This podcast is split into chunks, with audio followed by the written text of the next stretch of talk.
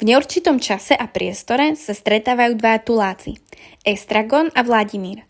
Čakajú na Godota, ktorý má vyriešiť situáciu tým, že im poradí. Vedú zvláštne rozhovory o ničom. Okolo prechádza Pozzo s Luckym. Lucky nesie kufor a rozkladaciu stoličku. Pozzo má kôš s jedlom na povrázku ako psa. Pozzo vedie s Estragonom a Vladimírom absurdný rozhovor. Tiež pozná Godota a chce ho čakať.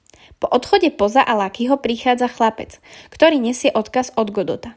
Pán Godot odkazuje, že dnes nepríde, ale zajtra už určite. Čakanie sa opakuje. Chlapec prichádza znovu a oznamuje, že Godot znovu nepríde. Čakanie na Godota sa deje dlhú dobu a bude sa deť aj naďalej. Estragon s Vladimírom sa pokúšajú obesiť, lenže sa nemajú čím. Povrázok vyťahnutý z nohavic bol príliš tenký a roztrhol sa. Dohodnú sa teda, že idú, no zostávajú len nehybne stáť.